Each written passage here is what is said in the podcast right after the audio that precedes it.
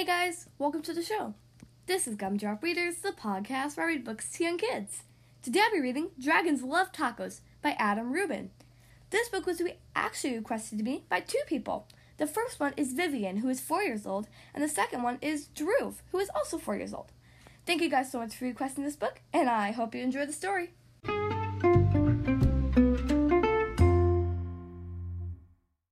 Okay, here we are on page one. Hey kid, did you know that dragons love tacos? They love beef tacos and chicken tacos. They love really big, gigantic tacos and tiny little baby tacos as well. Why do dragons love tacos? Maybe it's the smell from the sizzling pan. Maybe it's the crunch of the crispy tortillas. Maybe, just maybe, it's a secret. Either way, if you want to make friends with dragons, tacos are the key. Hey, dragon, why do you guys like, like tacos so much? But wait, as much as dragons love tacos, they hate spicy salsa even more. They hate spicy green salsa and spicy red salsa. They hate spicy chunky salsa and spicy smooth salsa.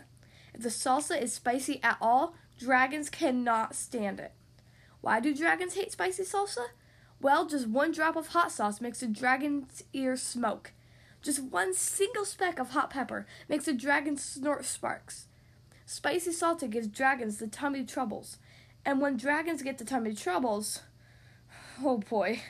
If you want to make tacos for dragons, keep the toppings mild. Tomatoes, check. Lettuce, check. Cheese, check. These are all great toppings for tacos for dragons.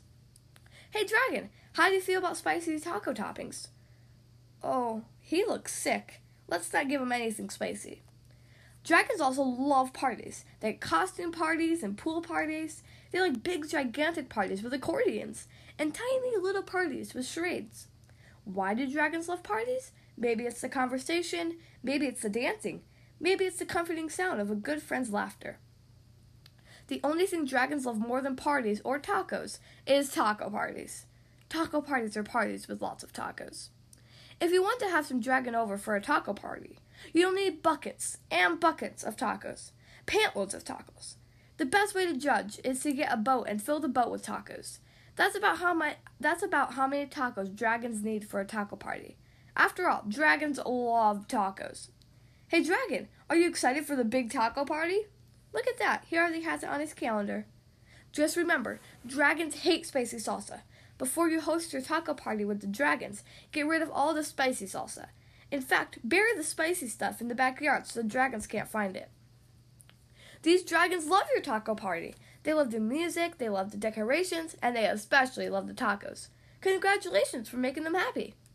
It's a good thing you got rid of all that spice. Wait a second. What are those little green things in the salsa? Did you seriously not read the fine print? The label says totally mild salsa. Now with spicy jalapeno peppers? dragons, dragons, listen to me. Do not eat those tacos. Those little green specks in the salsa, those are jalapeno peppers. They are super spicy. I know you love tacos, dragons, but you are not gonna love these tacos. Do not let those dragons eat those tacos. Oh no, too late. The dragons ate all the spicy tacos. Why would dragons help you rebuild your house? Maybe they're good Samaritans.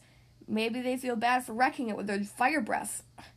Maybe they're just in it for the taco breaks. We'll never know. Because after all, dragons love tacos. The end.